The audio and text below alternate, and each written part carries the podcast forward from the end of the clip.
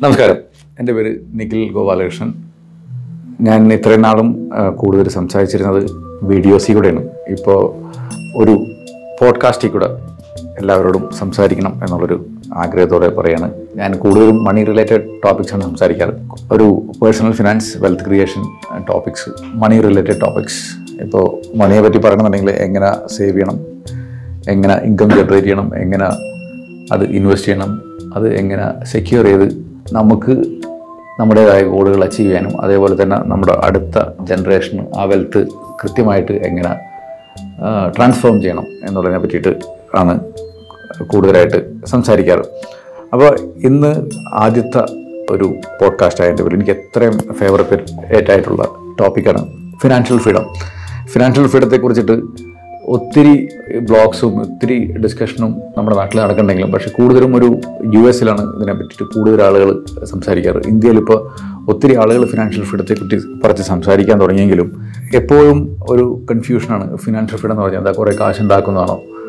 അതോ എന്താണ് ഈ ഫിനാൻഷ്യൽ ഫ്രീഡം എന്നുള്ളതിനെ പറ്റി എപ്പോഴും ഒരു കൺഫ്യൂഷൻ കാണാറുണ്ട്. അപ്പോൾ ഇതിന് വളരെ സിമ്പിളായിട്ട് ഫിനാൻഷ്യൽ ഫ്രീഡത്തെ കുറിച്ച് പറയണമെന്നുണ്ടെങ്കിൽ ഫിനാൻഷ്യൽ ഫ്രീഡം എന്ന് വെച്ചാൽ ഇപ്പോൾ നമുക്ക് എല്ലാവർക്കും ഒരു മന്ത്ലി ഒരു എക്സ്പെൻസ് ഉണ്ടാവുന്നുണ്ട് നമ്മുടെ ലൈഫ് സ്റ്റൈൽ മെയിന്റെയിൻ ചെയ്യാനായിട്ട് എക്സ്പെൻസ് ഉണ്ടാവും. നമ്മുടെ ഭക്ഷണത്തിനുള്ളത് നമ്മുടെ ഡ്രസ്സിനുള്ളത് നമ്മുടെ ബേസിക്സ് നീഡ്സിനുള്ള എന്നാൽ നമ്മുടെ ബേസിക് ലൈഫ് സ്റ്റൈൽ മാനേജ് ചെയ്യാനുള്ള ഒരു എക്സ്പെൻസ് ഉണ്ടാവും. അതാണ് നമ്മുടെ മന്ത്ലി എക്സ്പെൻസ് ആണ് ഈ മന്ത്ലി എക്സ്പെൻസ് നമ്മൾ യാതൊരുവിധ നമ്മുടെ ആക്റ്റീവ് ഇൻകം അല്ലെന്നുണ്ടെങ്കിൽ നമ്മുടെ സാലറി അല്ലെങ്കിൽ നമ്മുടെ ബിസിനസ് ഇൻകത്തെ ഡിപ്പെൻഡ് ചെയ്യാതെ നമ്മൾ ഇൻവെസ്റ്റ് ചെയ്ത് വെച്ചിട്ടുള്ള നമ്മുടെ യാതൊരു ഇൻവോൾവ്മെന്റ് ഇല്ലാണ്ട് ജനറേറ്റ് ചെയ്യുന്ന റിട്ടേൺ കൊണ്ട് മാത്രം നമുക്ക് മീറ്റ് ചെയ്യാൻ പറ്റുന്ന ഒരു അവസ്ഥയാണ് ഫിനാൻഷ്യൽ ഫ്രീഡം എന്ന് പറയുന്നത്. അപ്പോൾ നമ്മുടെ ആളുകൾക്ക് അങ്ങനത്തെ ഒരു ഫിനാൻഷ്യൽ ഫ്രീഡം അച്ചീവ് ചെയ്ത് കഴിഞ്ഞാൽ ഇവർക്ക് റിട്ടയർമെന്റിനെ കുറിച്ചിട്ട് ആലോചിക്കേണ്ട കാര്യമില്ല. ഇവർക്ക് വേറെ യാതൊരുവിധ ഇൻകം ജനറേറ്റ് ചെയ്യുന്നതിനെ കുറിച്ചിട്ട് ആലോചിക്കേണ്ടതായിട്ടുള്ള കാര്യമില്ല.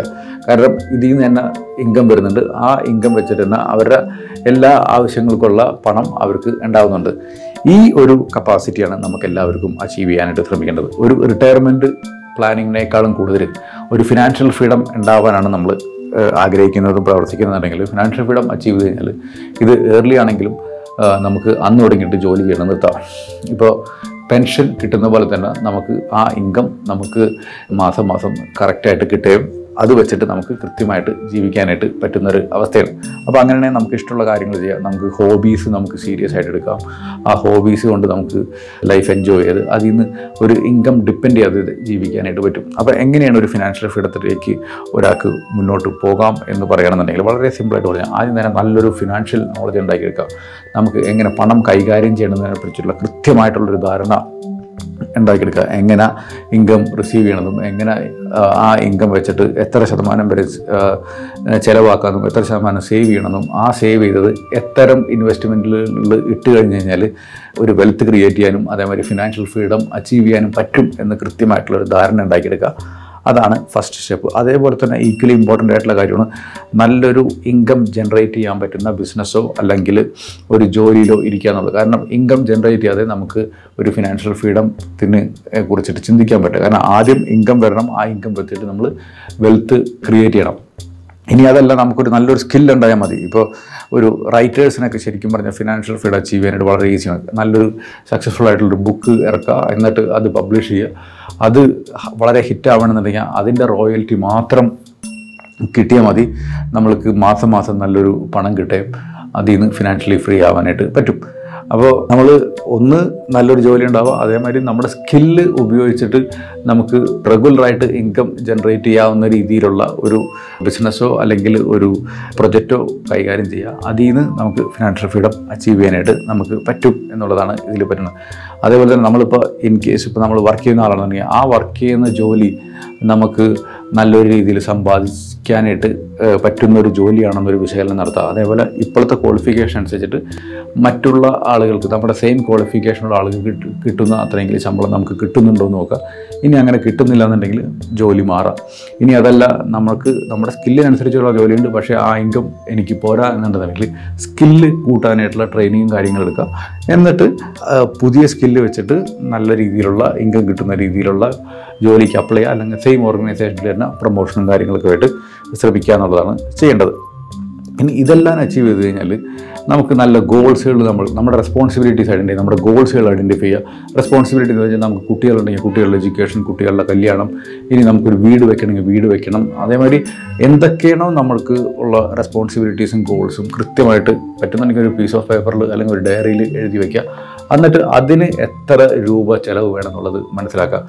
അത് ഇന്നത്തെ വാല്യൂ എഴുതി വയ്ക്കുക ആ വാല്യൂ ഒരു എന്നാണ് അത് അച്ചീവ് ചെയ്യേണ്ടത്? ഇപ്പോൾ കുട്ടിക്ക് വയസ്സ് ഒരു ഇപ്പോൾ ജനിച്ചിട്ടുള്ളതെന്നുണ്ടെങ്കിൽ ഒരു പതിനെട്ടാമത്തെ വയസ്സിലാണ് കുട്ടിയുടെ എഡ്യൂക്കേഷൻ ഇപ്പോൾ ഒരു ഗ്രാജുവേഷന് പോകുകയാണെങ്കിൽ പറഞ്ഞത് പോസ്റ്റ് ഗ്രാജുവേഷന് വരുന്നത് അതൊരു ഇരുപത്തൊന്ന് വയസ്സിലാണ്. അപ്പോൾ നമുക്ക് ഇരുപത്തൊന്ന് വർഷം അല്ലെങ്കിൽ പതിനെട്ട് വർഷമുണ്ട്. അതിനുള്ളിൽ ഇപ്പോഴത്തെ എഡ്യൂക്കേഷൻ കോസ്റ്റ് അന്നത്തേതുമായിട്ട് നോക്കുമ്പോൾ ഒരു ഇൻഫ്ലേഷനെ കാൽക്കുലേറ്റ് എത്ര വരുന്നു മനസ്സിലാക്കുക.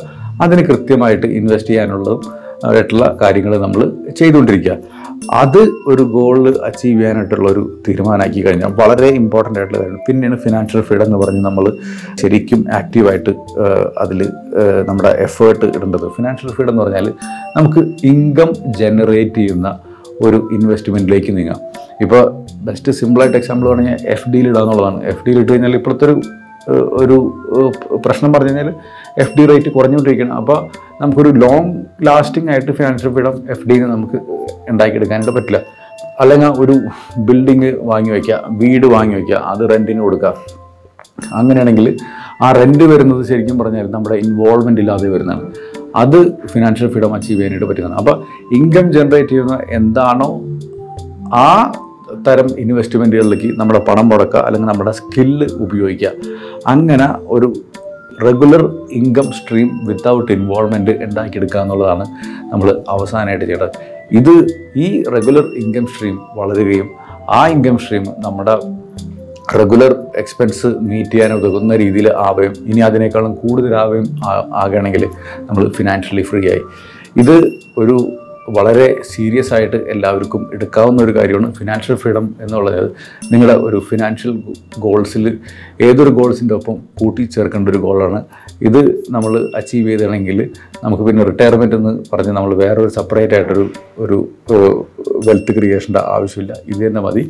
നമുക്ക് സുഖമായിട്ട് റിട്ടയർമെന്റ് എടുക്കാൻ പറ്റും. ഇൻ കേസ് ഇപ്പോൾ ഫിനാൻഷ്യൽ ഫ്രീഡം ഒരു നമ്മുടെ ഒരു നാൽപ്പത് വയസ്സ് അല്ലെങ്കിൽ ഒരു നാൽപ്പത്തഞ്ച് വയസ്സിലൊക്കെ ആവണമെന്നുണ്ടെങ്കിൽ ഏർലി റിട്ടയർമെന്റിനും നമുക്ക് ശ്രമിക്കാവുന്നതാണ്. അപ്പോൾ എല്ലാവർക്കും ഒരു ഫിനാൻഷ്യൽ ഫ്രീഡം എന്നുള്ളൊരു ജേണി ചെയ്സ് ചെയ്യാനായിട്ട് ഒരു ആഗ്രഹം ഉണ്ടാവട്ടെ. അതുപോലെ തന്നെ അതിനുള്ള ഒരു പ്രാക്ടിക്കലായിട്ടുള്ള ഒരു ഒരു ചെയ്തെടുക്കാൻ പറ്റും എന്നുള്ളൊരു വിശ്വാസം ഉണ്ടാവട്ടെ എന്ന് ആശംസിക്കുന്നു. അപ്പോൾ നമുക്ക് ഇത്തരം മണി റിലേറ്റഡ് ടോപ്പിക്കായിട്ട് ഡിസ്കസ് ചെയ്യാം. നിങ്ങൾക്ക് എന്നോട് സംസാരിക്കാം അല്ലെങ്കിൽ കമന്റ് ചെയ്യാം. അപ്പോൾ നമ്മുടെ വെബ്സൈറ്റ് വിസിറ്റ് ചെയ്യുക talks with money dot com അല്ലെങ്കിൽ യൂട്യൂബ് ചാനൽ വിസിറ്റ് ചെയ്യുക money talks with Nikhil. Okay അപ്പോൾ നമുക്ക് ഇനി അടുത്ത എപ്പിസോഡുകളിൽ ഇത്തരം മണി റിലേറ്റഡ് ടോപ്പിക്സായിട്ട് ഇനിയും കേൾക്കാം. Thank so much.